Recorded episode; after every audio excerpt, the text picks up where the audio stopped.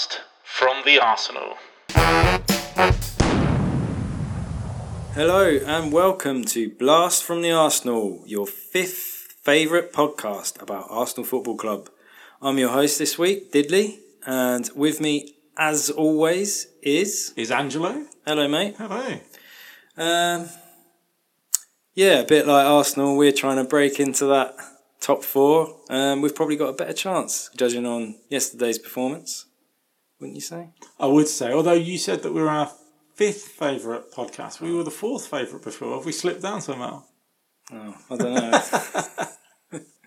It doesn't matter. It doesn't, doesn't matter. matter. As long as we're on your list, that's what counts. That's it? that's how I'm feeling today, anyway. But we're here to bring some positivity back to you guys because I'm sure a few of you are feeling down, like us. We were last night uh, after the game against Leicester. So let's uh, try and bring some positivity back to it because despite my uh, monotone voice, I am a positive guy. Uh, uh, so that's what we're going to try and do for you tonight. Um, should we get straight into it, or is there other stuff you want to start with? Uh, not particularly. Just don't forget to find us on Twitter and Instagram.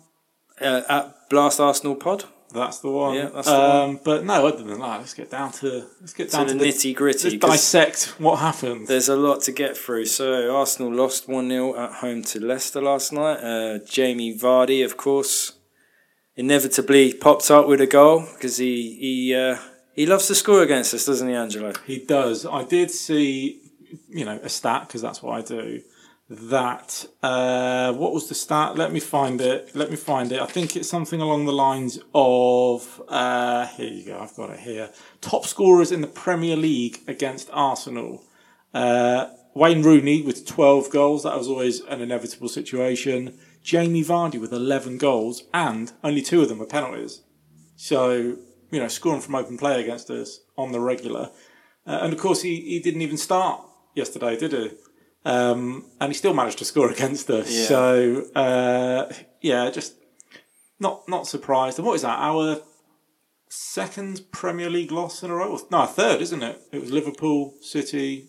Yeah. So we've we're on this uh, run of games that uh, a tricky run of games. Well, so far we haven't got one point.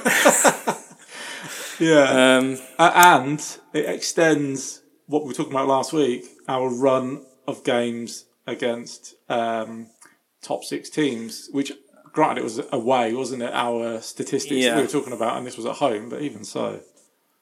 well, we got a chance to put that right on Sunday. Am I right? Yeah. against Man United. We But, have. but let's talk about this game.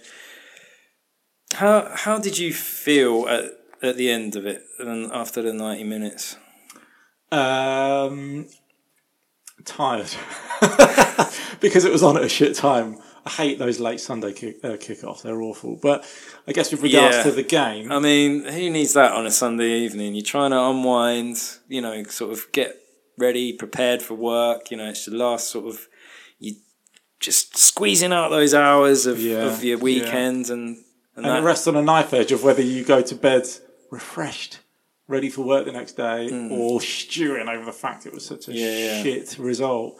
How did I feel? To answer your question, um, really frustrated because, uh, and we'll go into the detail in a second, but I felt for the first 45 minutes we were just knocking on the door and, Mm. um, you know, you could see something was going to happen. But as the game wore on, we just fell apart. We ran out of ideas. Leicester were very well drilled, and so I guess by the time the game was over, it was like, ah, for fuck's sake, you know, to to be blunt. Yeah. You? I, I was very frustrated and uh, quite angry actually for the first time in a long time uh, after watching Arsenal.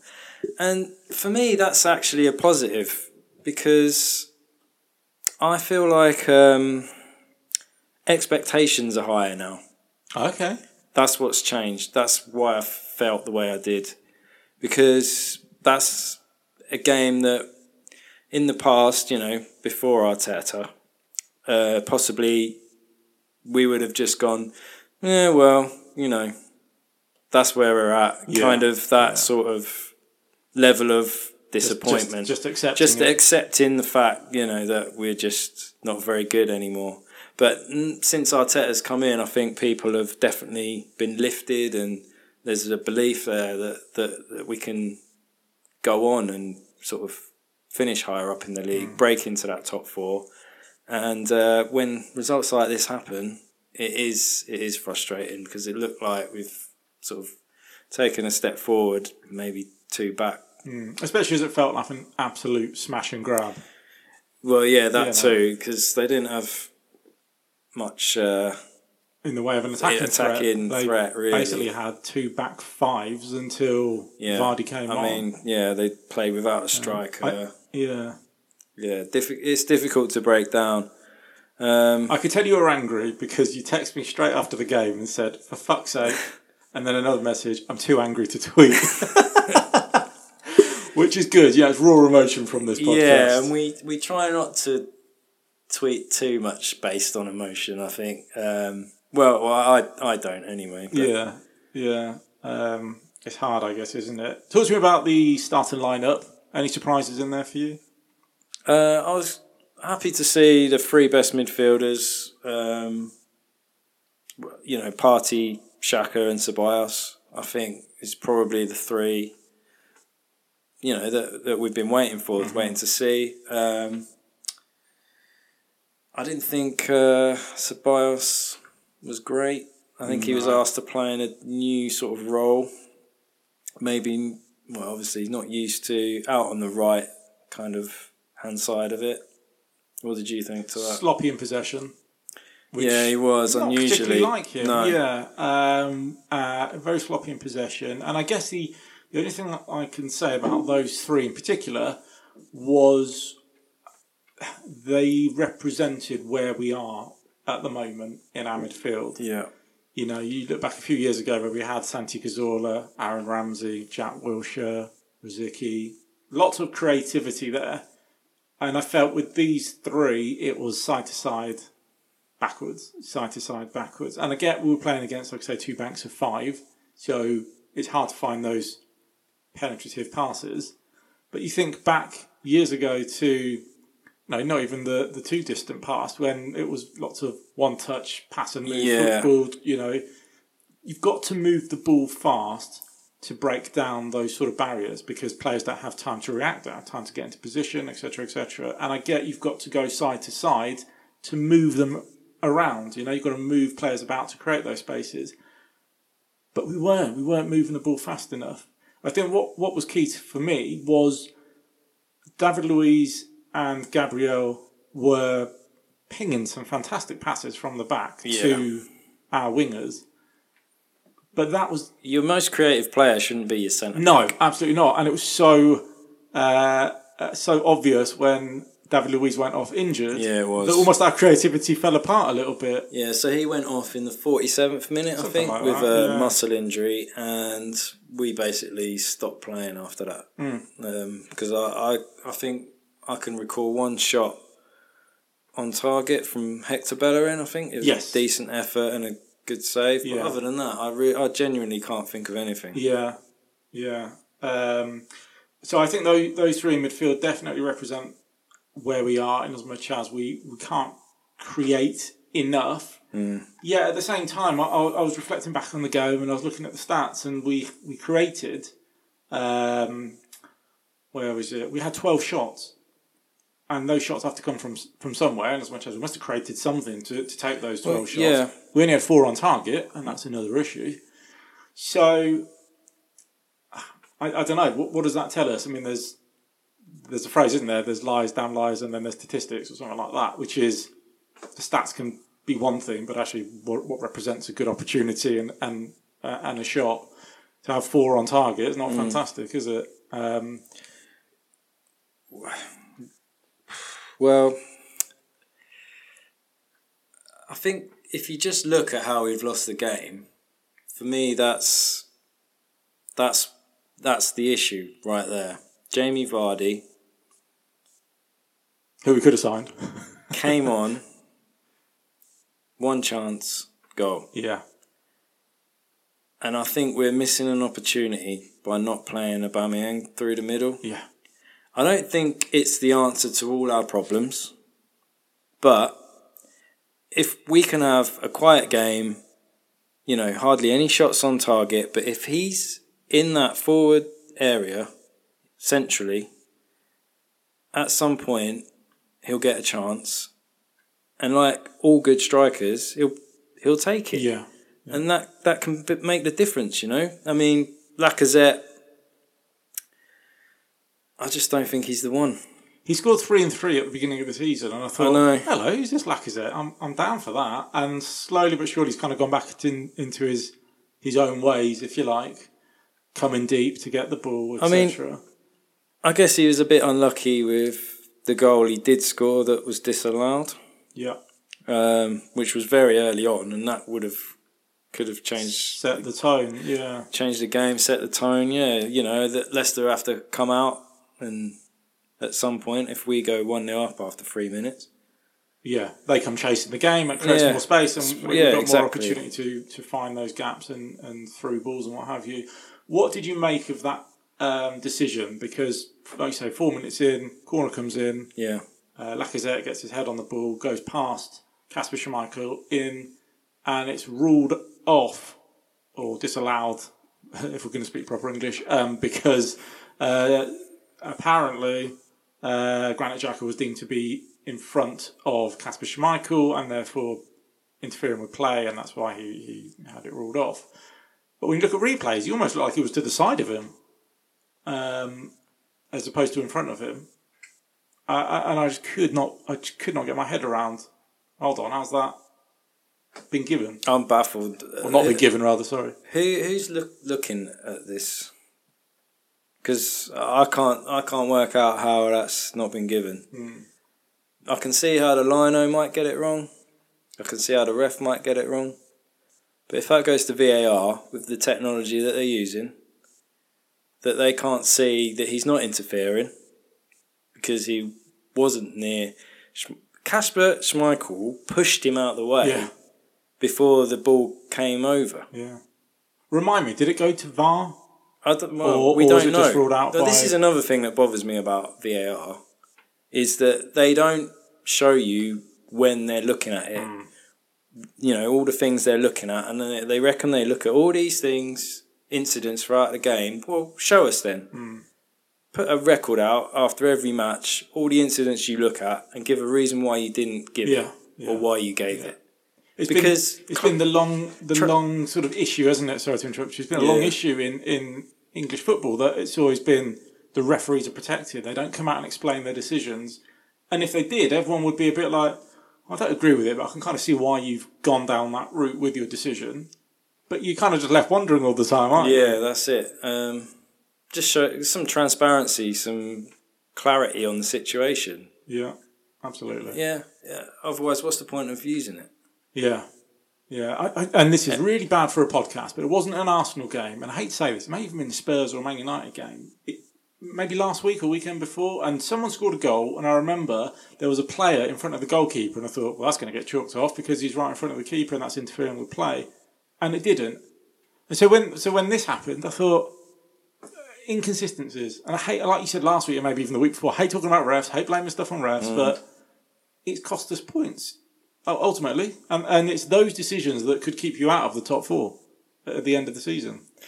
When you're not creating uh, 20 chances a game, yeah, Yeah. incidents like that Yeah. do cost you Yeah. points. You know, I mean, you can argue that, you know, we're not playing well enough, we don't deserve to win the games or, or whatever. But, you know, if the ball's in the back of the net and it Yeah. gets unfairly disallowed, gee, I think you have every right to be pissed off about it. And I, I think every Arsenal fan was screwing at that point um, because obviously goal being disallowed. And then 24 minutes in, Aubameyang joined us and he decided to take some tablets at the side of the pitch. I don't know if you saw that or not. I didn't see that. Um, don't know if he was suffering from a migraine or a headache or he was sick to his stomach of the fact that that goal had been disallowed. But um, I did start to think, oh, for fuck's sake, this is all we need. Um, but uh, I'm trying to think of notable moments from the first half. As I say, that there was well, yeah, go on. I was going to say one in particular. David Luiz spreads it to Kieran Tierney. He beats his defender, crosses to Lacazette, and he's just got to literally put his nose on it. Yeah. would have hurt, but you know, just just the, the faintest touch, send it into the goal.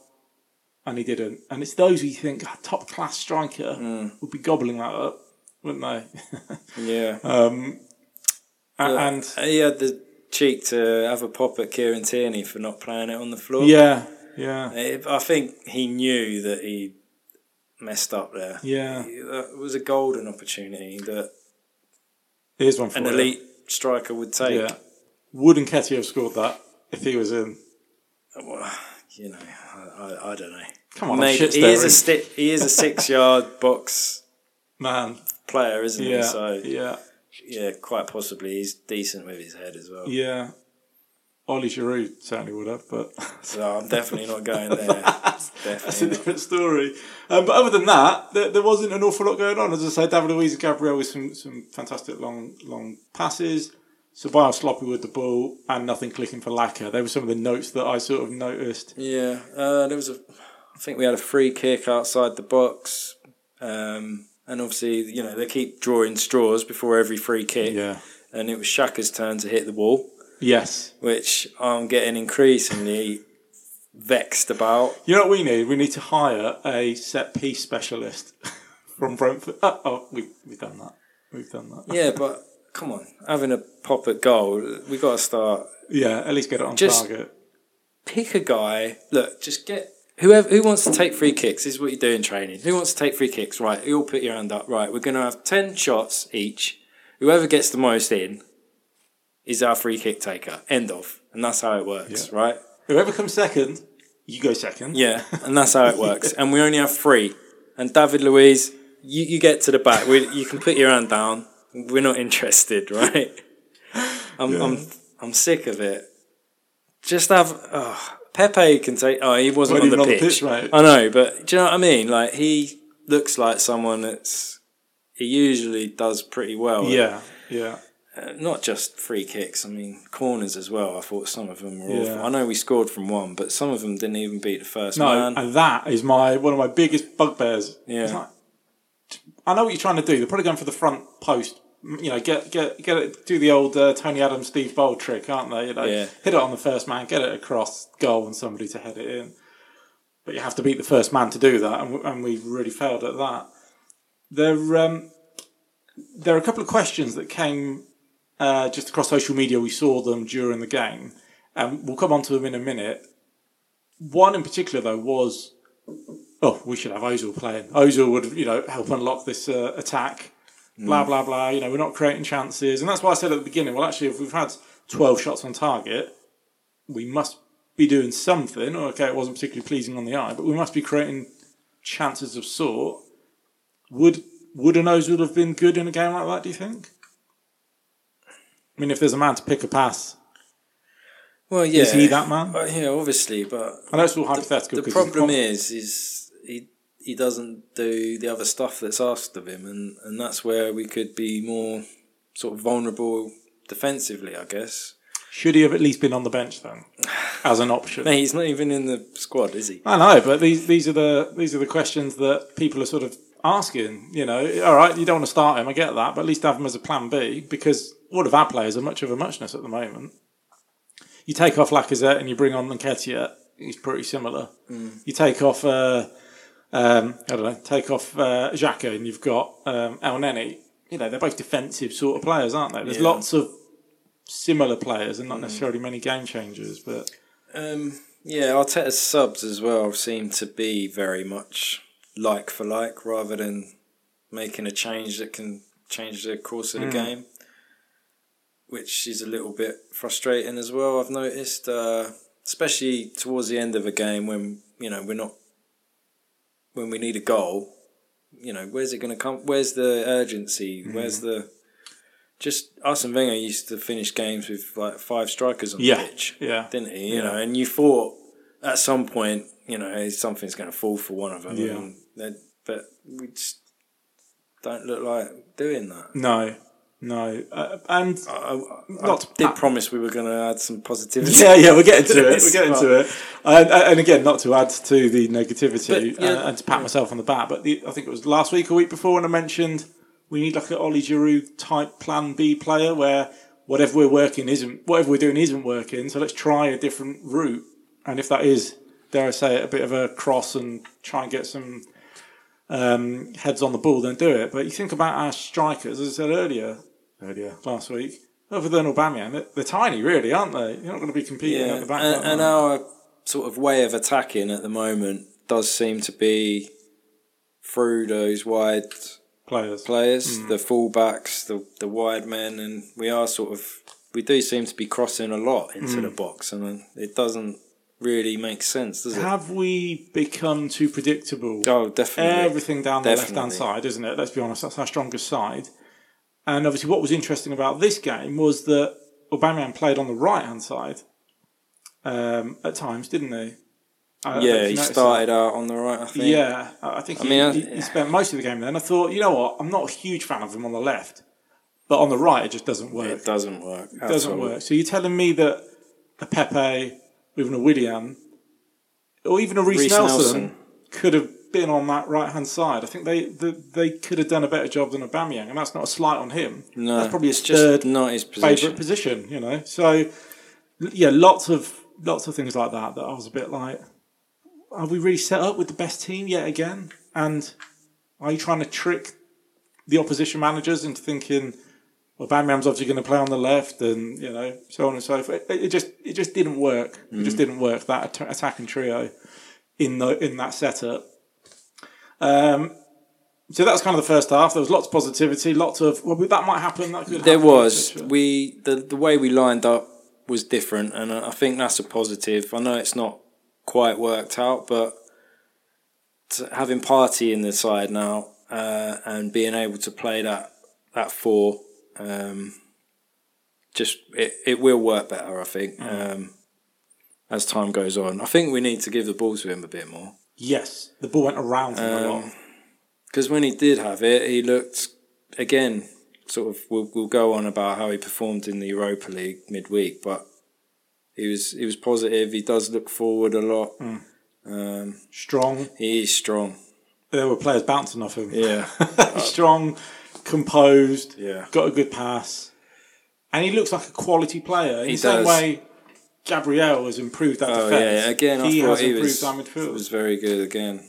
Um, So yeah, second half. If you want to talk about that, um, uh, it was just do Poor, I? Yeah. So we played into their hands a bit, really. Um, we pushed a little bit higher, searching for that goal as you do when you're at home.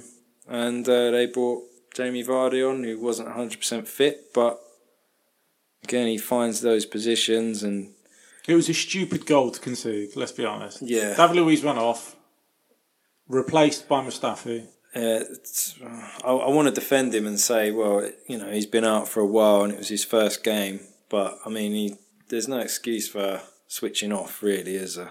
No, on two counts. Yeah, One, Gabriel said to him, didn't he? You could see him point. points and says, There's Jamie Vardy. He scored 10 goals against Arsenal. Probably didn't say that, but you know, use your head, yeah, his language get into position. is brilliant. It's it? fantastic. Yeah, it's He's fantastic. only been here a while, a minute. Um, uh, so he sort of, but you can see it. He's pointing, isn't he? Saying, "Watch him, get over there." Yeah, Second point is, there's no surprises with Jamie Vardy. You know what he is. You know what he's going to do. He's a pace merchant.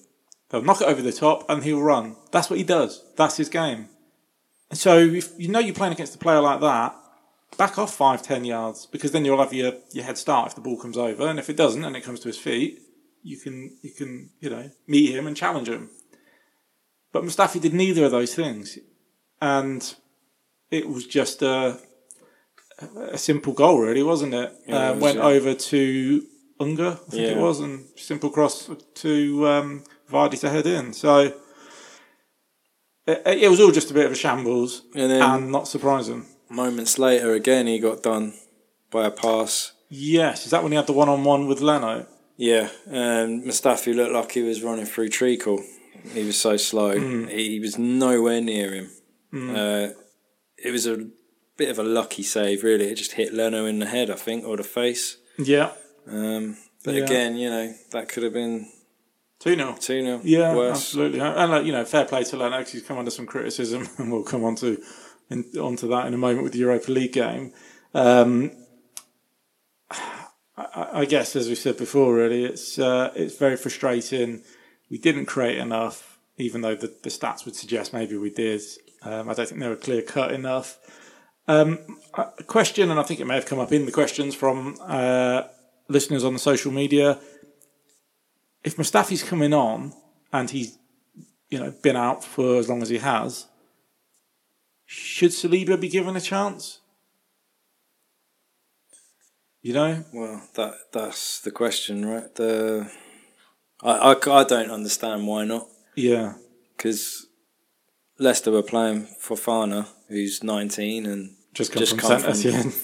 Saint Etienne. Yeah. Yeah. it's a strange one for me. I, I don't know why you would play someone that's probably on their way out this summer. Hmm. I mean, Well, there was there was a story out today. I don't know if you saw it. Uh, that we had offered Mustafi a new contract in the summer, and he rejected it. Keen to move to uh, Italy or Spain or somewhere closer to Europe, basically. Um, appointed a new German-based agency in January, uh, and he wants to move, basically right. despite the fact we've offered him this contract and he said no to it. So if, if someone's heart and mind is not in the club, what are you what are you doing?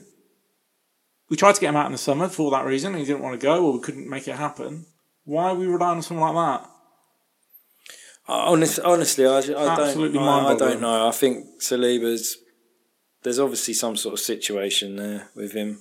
Um, that it's, it's not a language thing. I saw someone mention. Is it to do with the fact that he's, uh, you know, not Doesn't speak English Yeah. or speaks French, but then you've got Gabriel's just come from But look, France. it is football.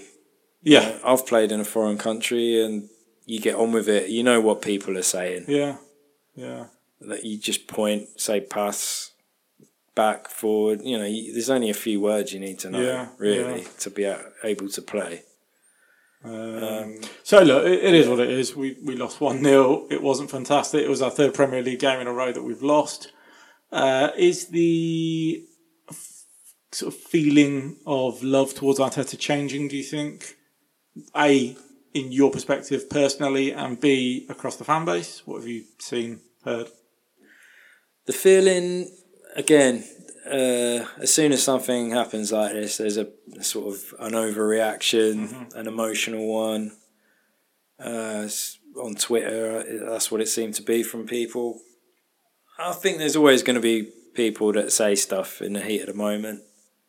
For me, feeling wise, I feel the same. I think he's the right man for the job. He's improved us. He just needs time, and I don't mean a few games. He needs A couple of couple seasons. of seasons, a couple of years to get it right. Um, Klopp was almost on his way out. I hate to refer to Liverpool, but they are the benchmark at the moment.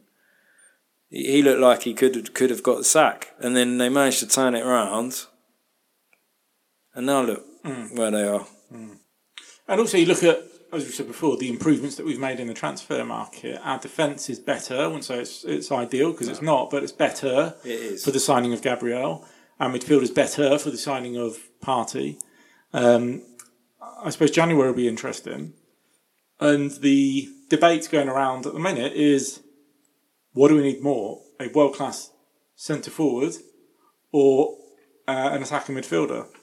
Well, we've got a world class centre forward. Thank you. Took the words out of my mouth. I think so too. He's just being played on either wing for some reason. We've got Aubameyang. We've got a Saka, Pepe.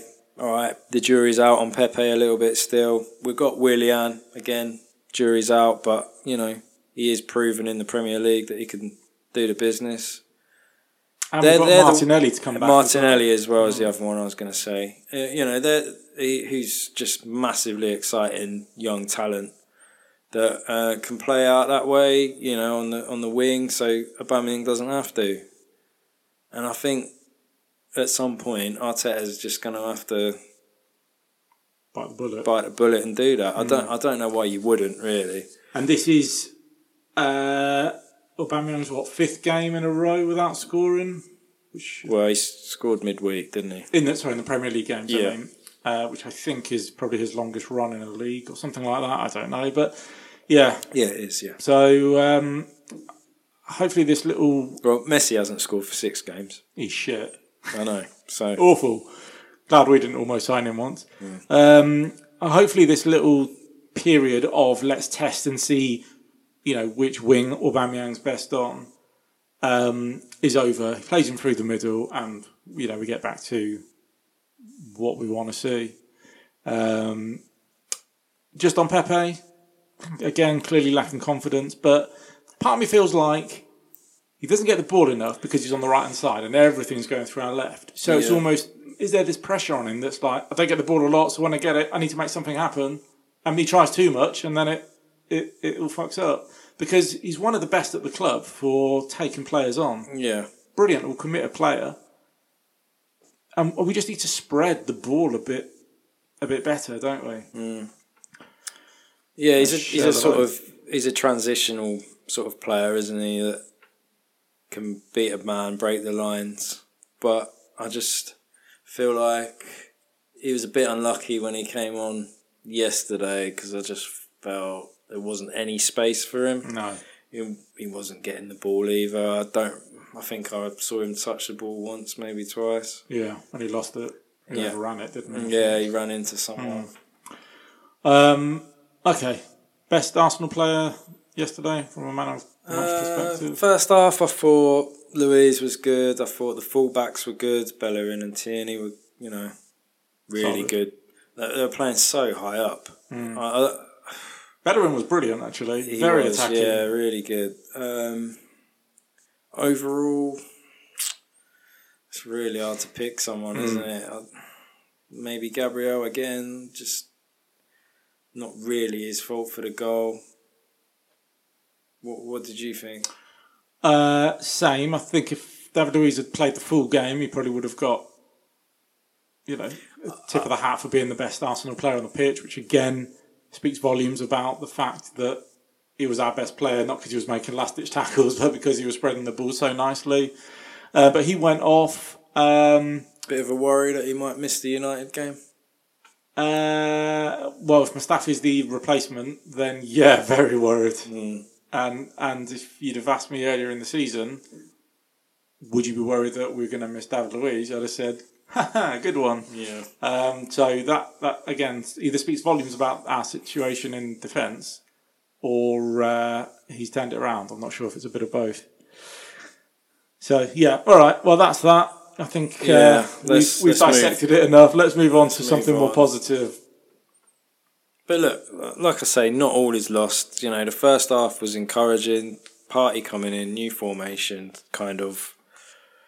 I think it's the way forward. Yeah. Mm-hmm.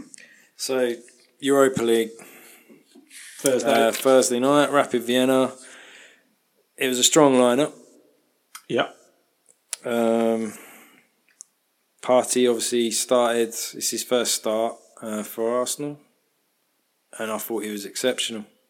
Um, a level above pretty much everyone else, Yeah. to be honest. Yeah. Um, we weren't great though, were we, as a team?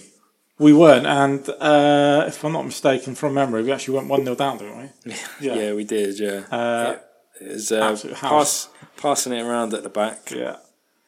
Uh, Luiz to Leno took maybe one too many touches. Pass wasn't great.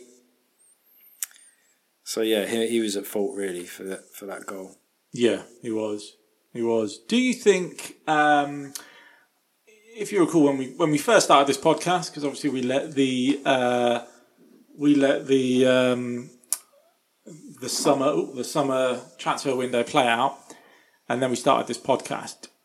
Do you, uh, if you remember correctly, we were starting this podcast going, "Geez, we've got so many players. Yeah, we didn't get rid of enough." Which means we've got a massive squad. And let's be honest, the Europa League is a second rate European competition. Which, in my head, uh, would indicate hey, there's an opportunity here to rest some players and actually play more fringe players and probably still do well enough uh, in, in, this, in these games. Because the fringe players will be hungry to prove a point to Arteta that, look, you need to be starting me in the Premier League because I'm, I'm, I'm you know, ripping it up in the Europa League. And yet I look at the starting lineup for that game and I think, you know, Leno, as this is the starting lineup against Rapid Vienna. Leno, Luiz, Gabriel, Kolasinac, uh, Cedric, El Neni, Partey, Saka, Pepe, Lacazette, and Nketiah.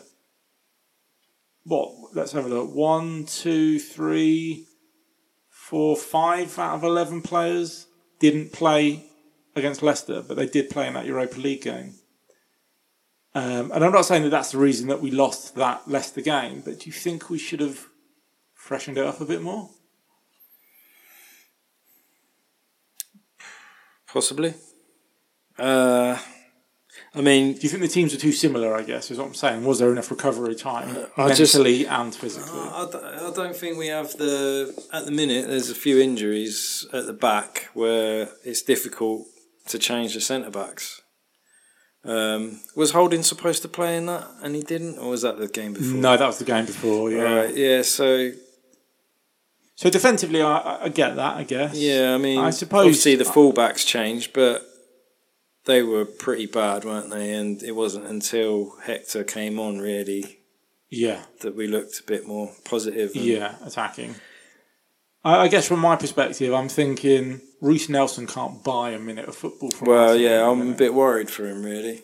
Um, Eddie Nketiah was playing out wide in that game and just doesn't work for No, me. it's like you- how, how. What makes you think? I know. I'll play Nketiah on the wing when I've got Reiss Nelson on the bench, Hmm. and Reiss Nelson's not going to play against Leicester. So you, you would think, hey, here's an opportunity for a guy to prove himself. I, I just don't get that. I don't understand it whatsoever. Um, even like Joe Willock, you know, you think maybe an opportunity for him. Play alongside Partey and learn uh, how to control the game in midfield. Didn't happen for him. Maitland Niles, you know, had this rapid rise and he got into the England team. Nothing happening for him. So I just don't understand it. And yet, let's be honest, I can't imagine they're going to come in and play against United either at the No, weekend. no, so I, I don't know. I, I just think I'll bow down to Arteta's knowledge because he, he he sees them a lot more than I do, so he knows what's going on. But there's something that makes you think, well, what are we missing? I guess our first sort of fixture in the group, our hardest fixture on paper, away to Rapid Vienna. Maybe he just thought I'll put out as strong a side as I can, get the three points, come home, Yeah, you know, and then go from there. We might see a few more changes this week. Uh, I think we've got Dundalk. Dundalk yeah, at home. uh, pass. I don't know off the top of my head. You can check. I think it is. Okay, I'll take your word for it. Well, look. So It I is at think, home, I think PM. I think we will see a few more in that. I don't think Partey will start in that. He's played two games in a row, ninety minutes. Resting from Man United game. Yeah, I would have thought you know Elneny will come back in again for that. Um, I think we may see Joe Willock, but again, you just, you don't know. But Yeah, I guess he. it would you- make sense. It would. I mean, as you said, uh, uh, Joe Willock is kind of he was always the seventieth minute replacement, wasn't he, for Ozil when Arteta first came Yeah. in. Um, uh, but again, that seems to have bored off a little bit. Um, and I get what you're saying. I, I guess Arteta may be thinking, like you say, get three points in the bag, get us off to a good start. yeah, But it was still really drab. We went 1 0 down. We didn't create loads as it was. It was a boring game of football to watch. yeah, Uh, and when we went 1 0 down, I just thought, oh, God, here we go. Here we go. And luckily we managed to turn it around. and I think with the goal, you know, that it's a good match to get that sort of error out of the way. Yeah. because it will happen this season. It will happen again when you're playing out from the back. You can, you can get caught, and it happens to Man City, and they're sort of the best at it in the league. So yeah. it's not. I'm not worried about uh, Leno, and I, even though he's at fault, you know, I don't think. I mean, it seemed to affect him for the rest of the game. It did, because he had a couple of other incidents where you thought, Jesus, this is getting a bit ropey. But I think he showed yesterday that he sort of moved on from that. He's a, he's a confident guy, isn't he? He's quite German. Yes. Yeah. Yeah. Yeah. And in that recent interview where he said, I am the number one, I would always be the number one. Was he a robot? It was Terminator. Um, that was David Luiz's 50th appearance. It was. Arsenal. Yeah, Can I wrote believe that down. Yeah. That seems to That- have flown by. yeah. Crazy. Um, and it was also Aubameyang's 12th goal in 19 Europa League games. Mm. So, Um, I don't know. I guess it just proves that he's a goal scorer and he, he can make it happen for us. So Yeah, I mean, we really didn't kick on until those substitutes. Uh, better 60th came. minute, I think, around that time. Aubameyang and Bellerin on for Cedric and Nketiah. They just they made the difference really. The, Mm-hmm. Just that extra bit of quality that, um, you know, Luiz scores the header, good header. Uh, yeah, and I was pleased for him actually. Yeah. Um, he should be getting more, really. I think he's decent in the air, isn't he? The amount of free kick opportunities Yeah. you get, he definitely should be. Well, yeah. It was a good delivery. I think Pepe, Yeah. you know, put the ball in. yeah, So that's another assist to Yeah. keep some haters quiet for another week. another match, you know. Yeah, Um, we need more consistency, though, again, you know, with the dead balls, but we've, we've covered that. So, And then the winner, Elneny, turned into Pirlo. Pirlo with that through ball for Yeah. Hector and an easy tap in for Aubameyang. Yeah, shades of old Arsenal. Yeah, slicing through for a team. I am looking forward to when we can bring in a couple of uh, creative Players. players. It feels like I know first game of the season we beat Fulham three one was it Mm. three 0 something like that I can't remember now. Um, Seems a long time ago. it feels like ages ago since we smashed a team convincingly. You know, Mm. um, And I think more that was more down to them being quite poor, really. if you look at the subsequent results they've had, yeah, yeah. they're they're not really Premier League level, and no doubt they'll they'll probably have a uh, one hell of a relegation struggle this year. So as you say, it's more about the opposition than us. I just don't think, for whatever reason, we're we're clicking particularly well. And you know what? Actually, you look back and think about the victories that we've had at the end of last season when we beat City. We soaked up all the pressure and hit them on the counter. We did a Leicester to them, didn't we? Yeah. uh, with Aubameyang scoring when uh, Kieran Tierney, KT, uh, hit it over the top. Uh, and before that was it Liverpool that we had to beat to get to to them. It was a similar sort of game Yeah, plan. yeah. So I, I'm, I'm I'm looking forward to, and I'm hoping that it's going to happen. But I'm looking forward to the the day that we can finally create loads of chances and just smash a team three four nil like we used to, you know, years ago. Mm. So. Yeah, maybe have sort of less shots against us because I still feel like we're conceding too many. Yeah. Um, did you have a man of the match from that game? Um, I thought Partey controlled everything. I, I thought again he was just He was dominant. immense. Yeah, Um, so yeah, I've got a couple of stats for you. Go on. I you like a I stat. do love a start. So he made 83 passes, the most by any player on the pitch. Impressive. Five tackles, one, and 10 duels, one. Um, yeah, he showed, showed his class really. I thought he had a presence, uh, the way he moved around the pitch. He sort of glides past players, they bounce off him. Uh, he's he's positive. He's calm in possession. He, you know, wherever he sort of receives the ball, he's, he doesn't look too rushed. No, he does have that kind of relaxed look about him, but makes stuff happen. I, I know what you mean. Uh, he's you know quite he's uh, good in the air as well. He's got a good aerial dominance. I thought, which is something we've lacked for a while in the middle. Yeah, he's ironically we've just sent Torreira to replace him, and they couldn't be more different in that Yeah. respect. One's tiny, one's one's huge, um, and I hate it when people say because we've had this with a number of players. He's gonna. He's like Vieira. We've replaced Vieira. All right. I actually feel with him, he could he could be that mold of player. You know, big, tall, strong, dominant, good good with the ball. Um, I I don't feel it might be under instruction, but he doesn't seem to be willing to get forward as much. Mm. He'll go to a certain point and he'll give it to someone else. that's He's a happy to do that, yeah. but you know whether he's been told to do that, well, that's just the way he plays. I think that's just a, a, uh disciplined defensive mind, which may well have been because he's played at Atletico and they are a defensive team, Mm. or whether that's just his makeup and that's how he plays. But I don't think it's a bad thing that we've got someone that actually thinks start from the back, keep a clean sheet, Yeah, breakdown attacks. Um, so yeah, I, I'm pleased with him. It, it certainly gives a bit of um, what's the word? Gives a bit of uh, optimism for what the future might hold with him, which is good. Uh, and as you say, we're next game this coming Thursday at home, eight o'clock. Dundalk. Dundalk, who lost. Yeah. Well, well, this could, you know, it's about time we had a sort of, I don't want to say easy fixture, but Oh, put, put the cat amongst the pigeons with that one. They went one 0 up, yeah. and then uh, they lost to Mould. My Um, bathroom's lost to mould. yeah, should have used It Bang really. that would have Yeah. bang and bang and mould is gone. Is not the catchphrase. Um, look, let's be honest.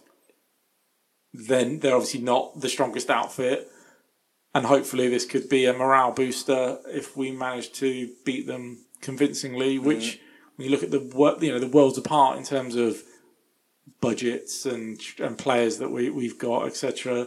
I just don't want this to be a game that we think it's only Dundalk Yeah. which is which let's you know rock up and, and we'll thrash them and we make hard work of it. Um. So yeah, that's my views on that one. Yeah. So we move on to some questions. Yes, let's do so. Let's have a look at some questions. You got any there, Diddley? We've had a number of questions this week. Actually, I, actually, I'm going to start if that's all right. Yeah, go go for it. because last week we received a question from Red White Gooner, who's at Red White underscore Gooner on Twitter, and we forgot to read his question out. Right. And so I promised him that we'd read it out this week. So uh, apologies, Red White Gooner. But his question was: We have put Saka in the number seven shirt. Where is his best position going to be for this season? And what changes do we need to make to accommodate to the side to have him playing regularly at the level he is clearly able to? Now, you've spoken before about you quite like him in that left centre type role. Is that right? Or Yeah. that? Sort of. I know he's a number seven, but like I don't know what I would call a Number eight, I guess. Yeah. Kind of uh, a bit more forwards from the the three midfielders. Mhm. Because he's our most creative player. I mean, if not there, then out on the left and Aubameyang through the middle. It just seems so obvious, It isn't seems it? like a no-brainer. I mean, he got 12 assists, I think it was, last Yeah. season from mostly playing out there, a little bit at left wing back. But if we're moving away from that, yeah. What I don't understand is that Arteta likes balance in the team, doesn't he? That's why he's got Gabriel. He wanted a left-footed defender. He Yeah. wanted a left on the left and a right on the right, and it's the same with Xhaka. Plays on the left because he's left footer. So to me, it's it, it makes sense to have. Because that's my favourite position for him, playing as a left midfielder, left winger, whatever you want to call it, um, and committing the defenders. And plus, he's got a good link up with Kieran Tierney, isn't yeah, he? Yeah, and he is one of those players, you know, that does the pass and move. He's, you know, he's good at that, Yeah, yeah, finding the space and yeah. And the second part, what changes do we need to make to accommodate him to the side to have him playing regularly at the level he's clearly able to? well, drop Laka and put Auba through the middle. yeah, I think so. I mean, it's not like he doesn't see enough of the ball if he plays on the left, because as we said, everything goes through the left hand side of the team. Um, why do you think we don't play more to the right? Because David Luiz is right-footed, and he pings it Diagonally. diagonally to that to that wing for the most part.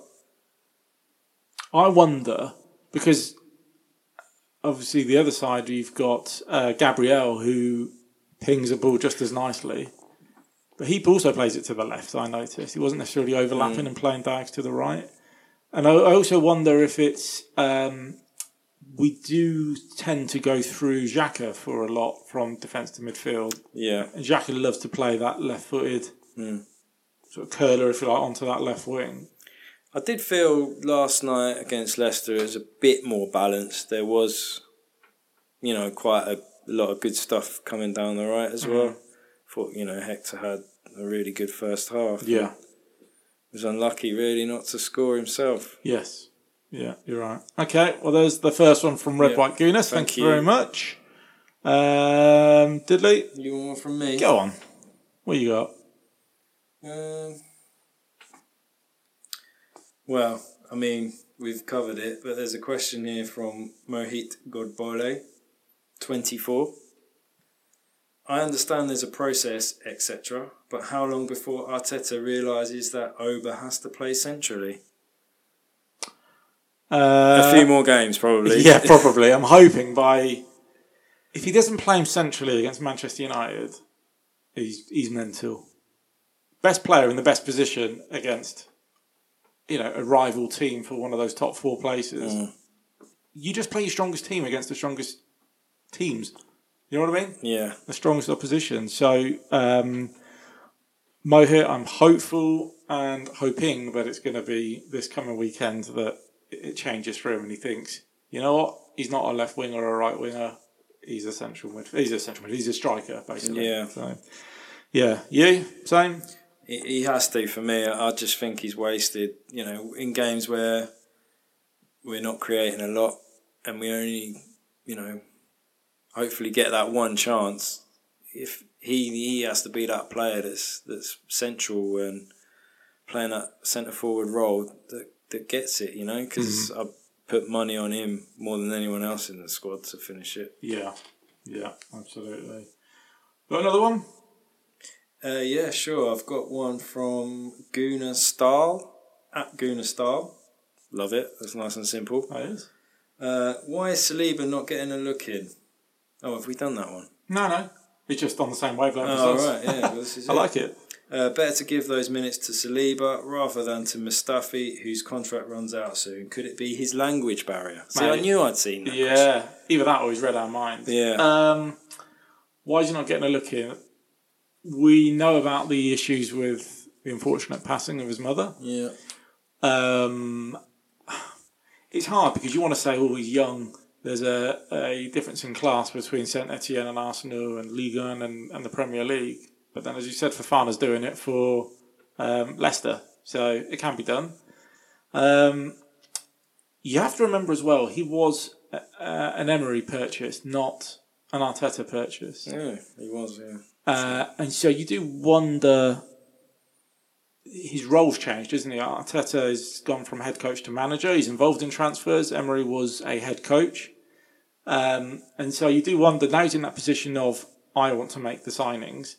How how uh, convinced is he, if you like, by Saliba for the here and now that he's good enough? And is he thinking he's one for next season or the season beyond? Um, you know, that, that's my personal opinion.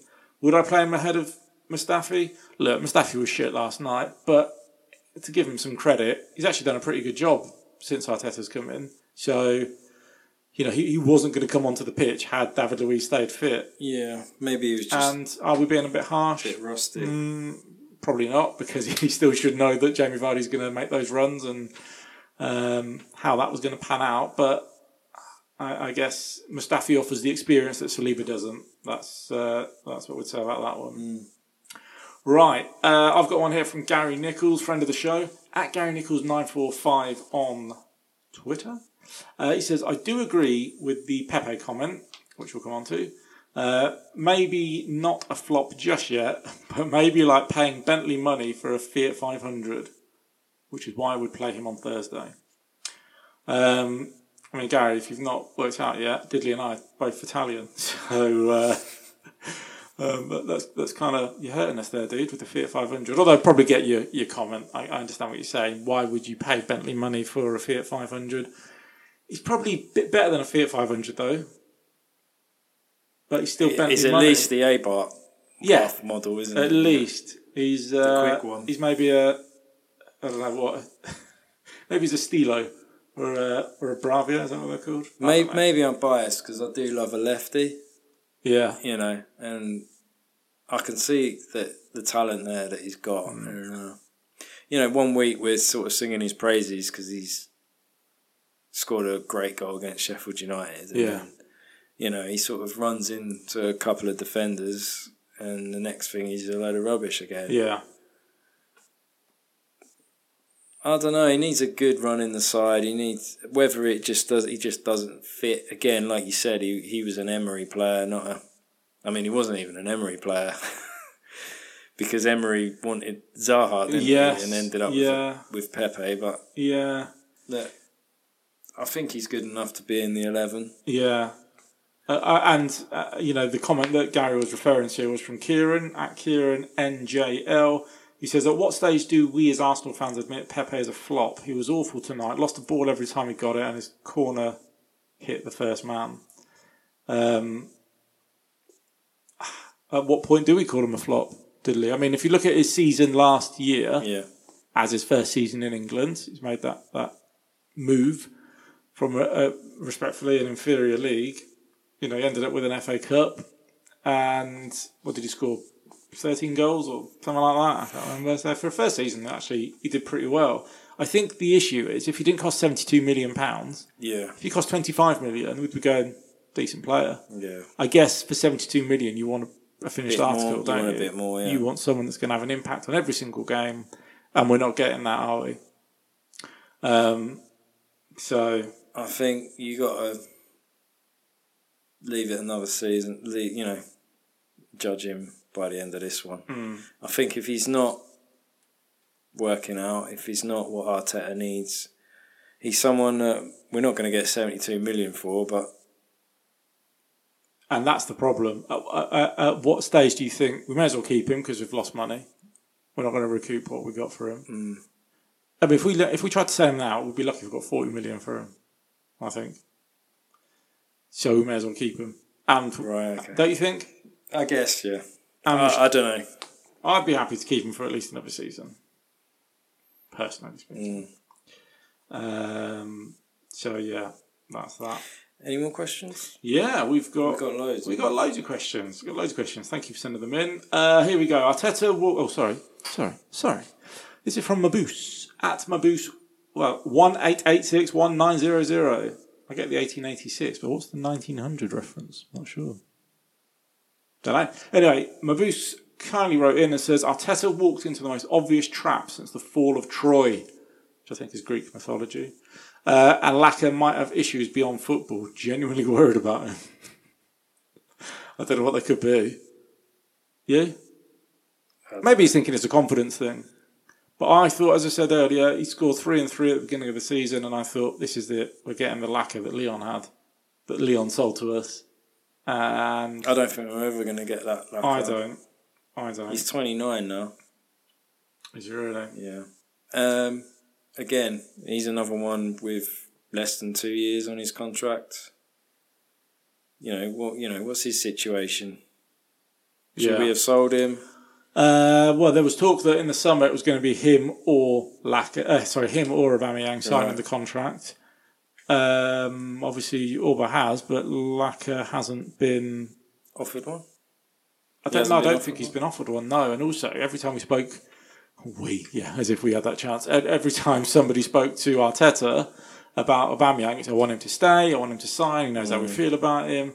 Every time that's come up for Lacazette, it's been well. Now's not the time to talk about contracts. Let's see what happens. I think we might look to move him on in the summer Yeah, I do too. while we can get some sort of fee for him.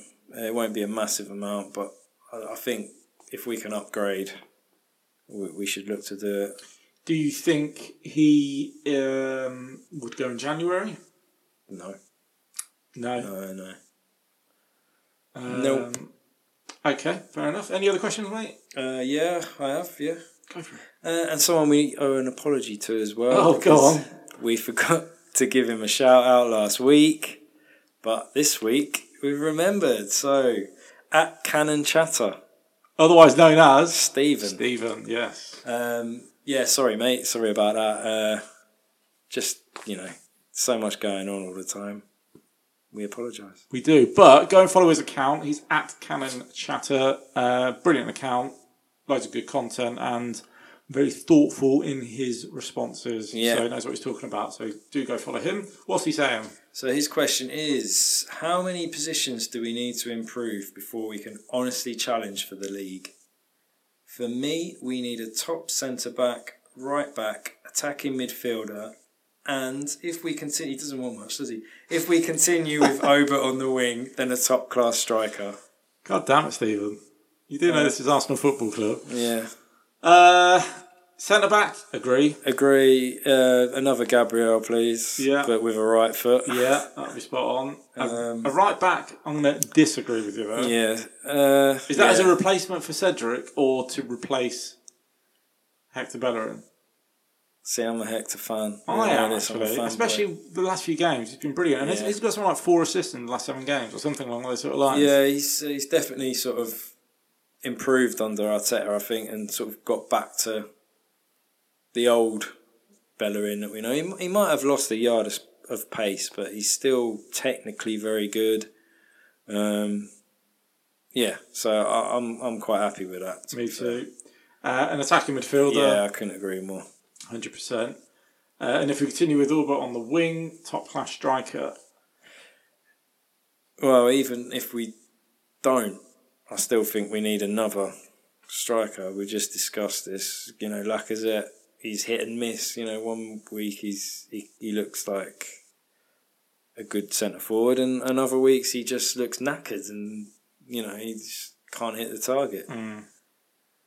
Is that your way of saying you also don't think then that Nketiah is good enough to step up as Uh, a I, regular? I s- I still don't think he's good enough to start. No. Yeah. Okay.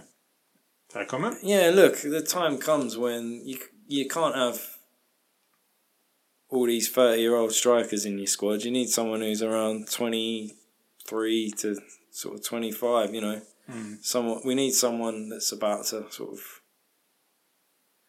hit their peak and give us a good five years. Yeah. We need a Gabriel, but at the other end of the pitch. Yeah, that's that's, That's right. what we need, isn't it? All right, thank you for that. Another question. This one's from Khalid M O, who's at Obima, uh, Obina one five four. Um, I think this is a comment to the game actually. Uh, last night he said, "This isn't our job; it's Arteta's, who's proving day after day how poor he is in positioning players and finding the correct formation." Uh, I yeah, I mean, we've spoken about it throughout this whole podcast. There, there have been players playing in certain positions where you think, what are you doing? Um, I don't know if that's him trying to outsmart the opposition or if that's him trying to work out and give his players a chance to prove themselves in certain positions. But either way, uh, it's causing everyone a bit of a headache at the minute. So, yeah. Any others, Diddley? Uh, I mean, we've kind of covered it, but we've got one from Day One Baby, friend of the show, Paul Day one, baby. at Schmitty zero Schmitty, zero. hello. Schmitty. Sorry, you're gonna have to tell us like, how, how, to pronounce that. Uh, do you think Ar- Arteta lacks faith in Saliba or doesn't think he is good enough? Um, again, it's just a bit unsure on that, aren't we? Um, as to why he's not been included at the minute. Um,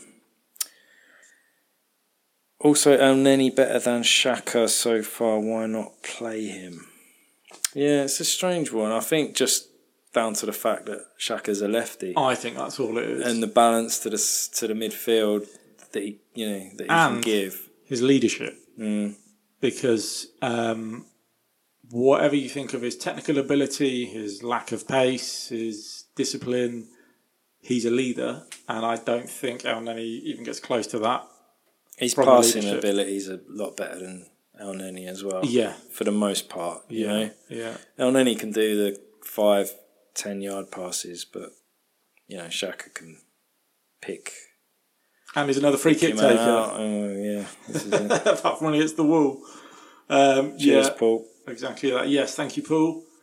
Um, right, I've got one here from Artetari. Oh yeah, Artetari, who's at Jude Aholu, friend of the show, often gets in touch. He says, with every game lost with negative football is an additional point gained by Ozil PR.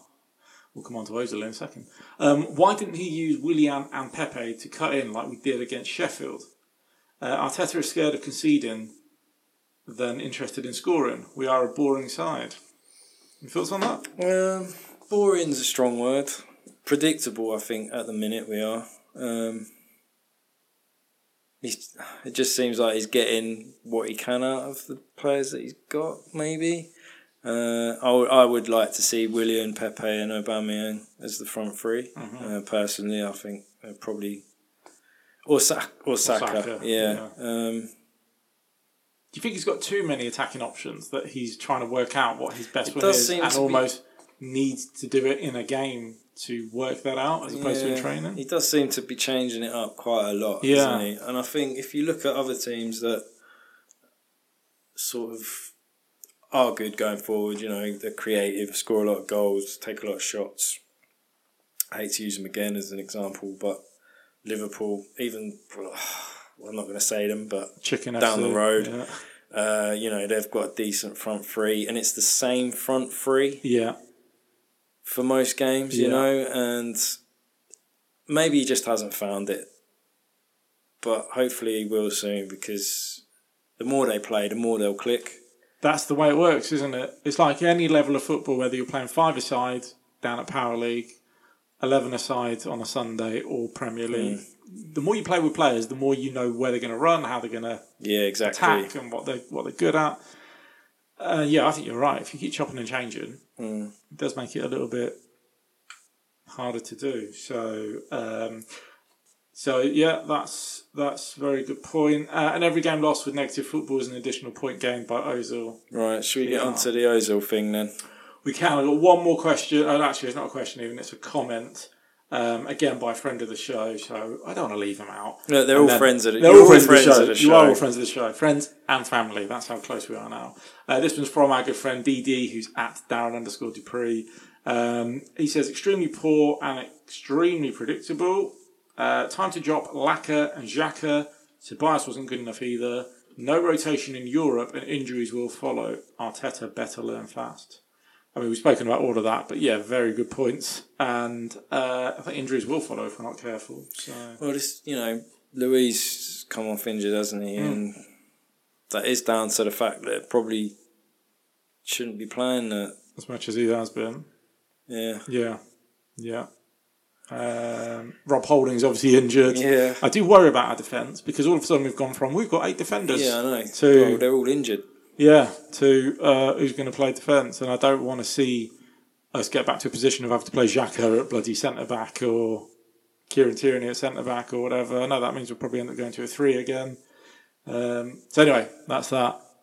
You want to talk about your good friend? Mesut. So Mesut, obviously, since the last podcast, he got left out of the Premier League squad. And the Europa League squad, yeah. Yeah, so it looks like that's it now. Um, he's not going to play again for the club. Thoughts? Um, How are you feeling about that? it does leave me with a bit of a sour taste in my mouth Yeah. because, all right, he doesn't fit into our plans. He doesn't.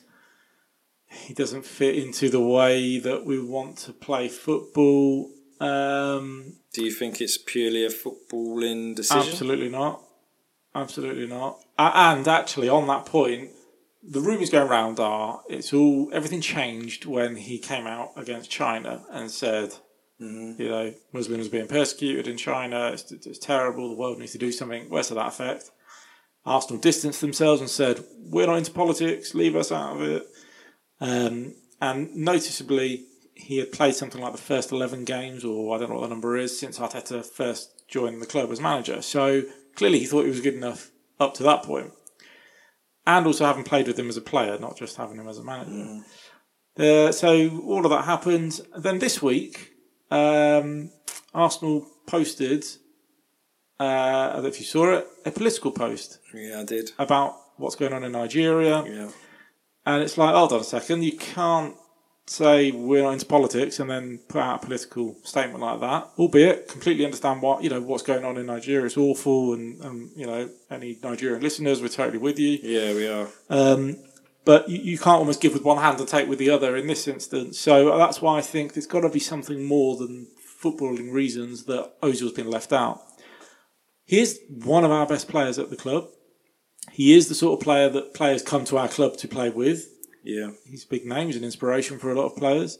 Highest paid player. Highest paid player, yeah. Um, you know, probably the, the highest paid Twitter admin ever. The most creative player. Um, and but yeah, above everything else, he is our most creative player, and that's why I say, all right, you don't want him to start. He is a game changer. He could play the last fifteen minutes of a game and play a pass that no one else has been able to do. So I, I really find it weird. And what I did notice as well is Arteta taking a leaf out of the Arsene Wenger book of blame me, it's all on me, I'm the Yeah. manager, I don't mind taking it on the chin, even though it's probably not my decision. Um, and I suppose my final thought is much like with Cazorla uh, and probably several others that have left over the years, it would have been nice to do the let's give him a proper Thank you, goodbye, goodbye. and thank you because right, his last two or three seasons might not have been great, but the ones before that, he was carrying us with um, Alexis Sanchez, wasn't he? Mm. So that's that's my long-winded view on it all. What about you? Yeah, quite sad about it, really, and frustrated that it's sort of come down to this and they've not been able to resolve whatever it is, you know.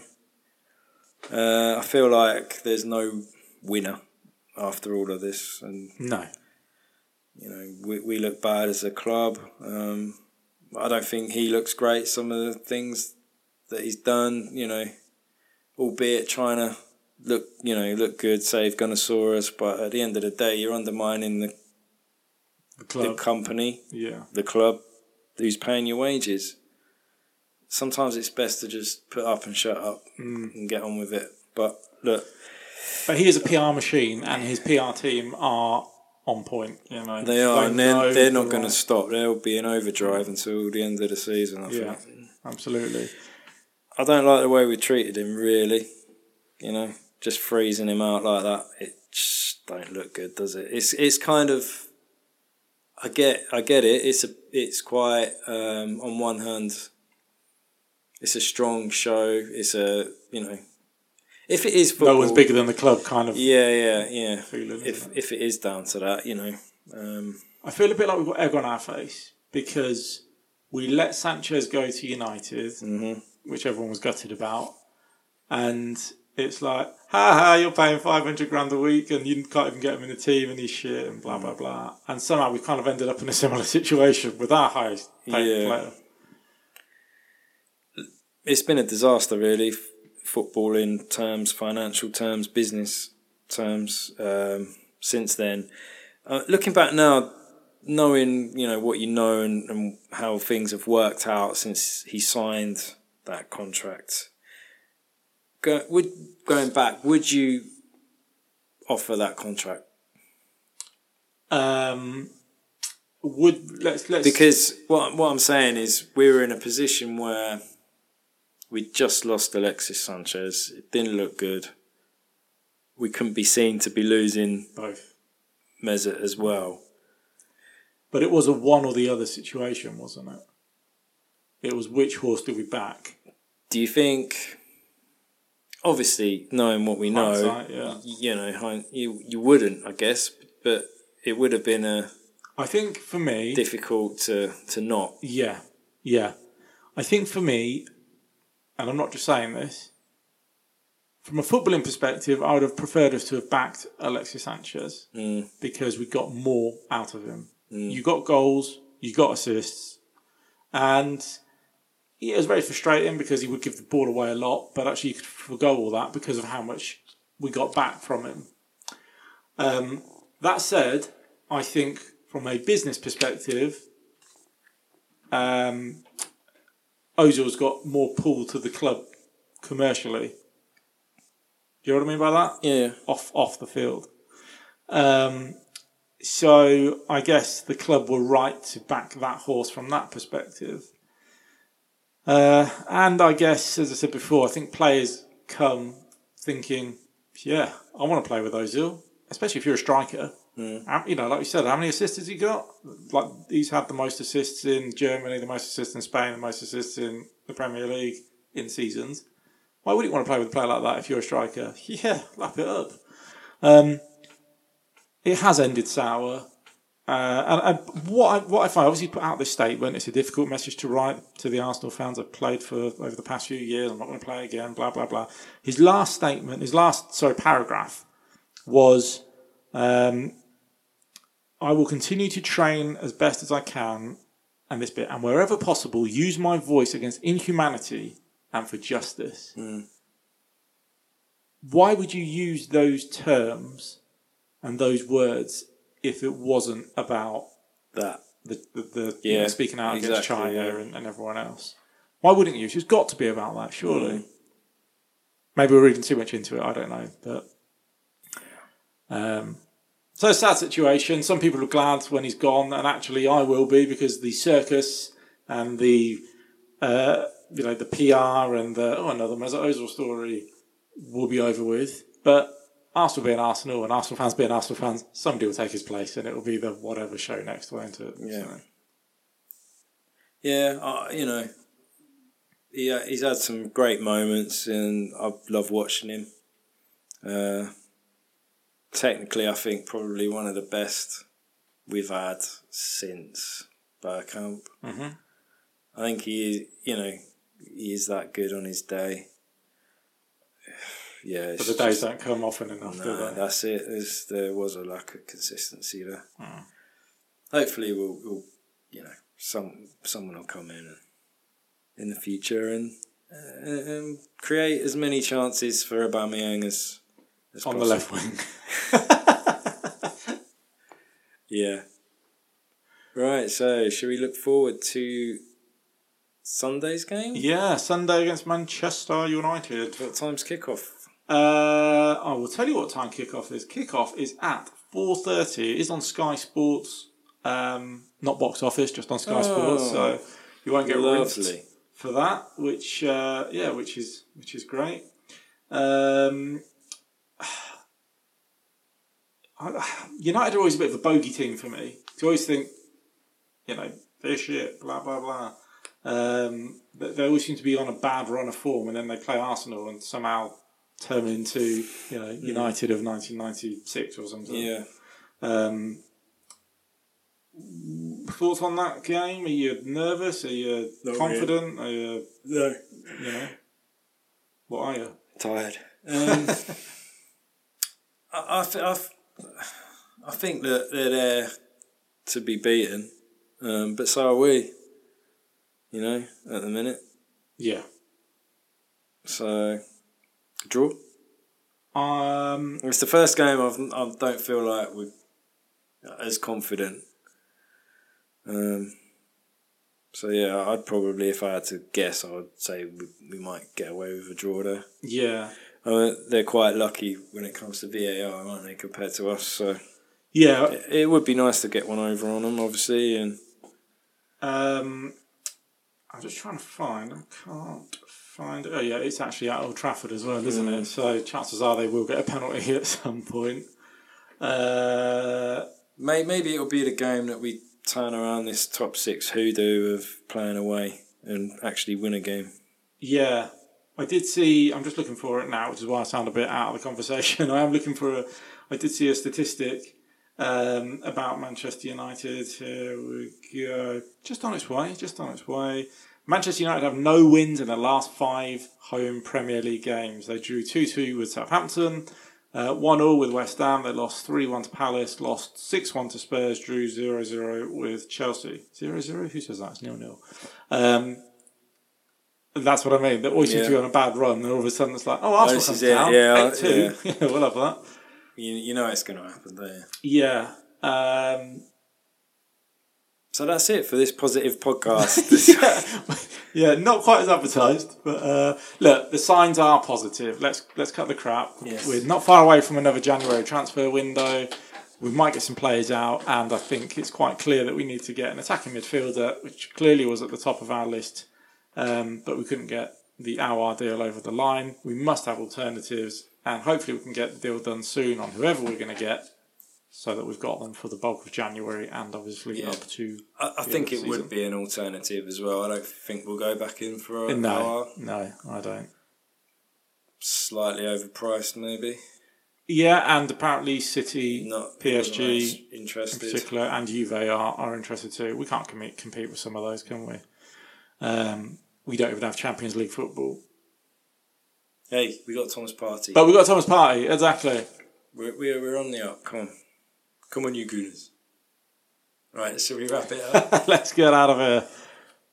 Losing my voice. Okay, thanks again for listening. Uh, keep downloading, keep passing the pod to other people, other gooners.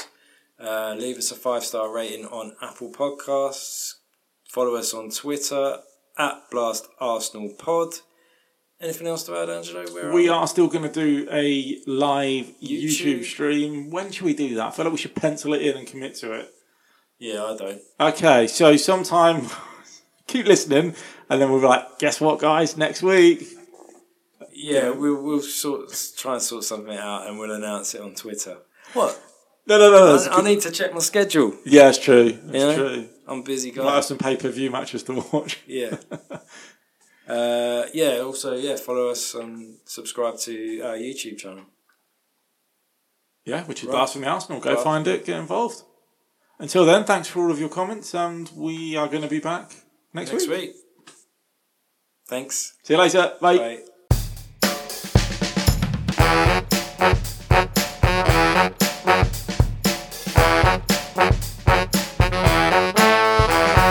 You're listening to Blast from the Arsenal.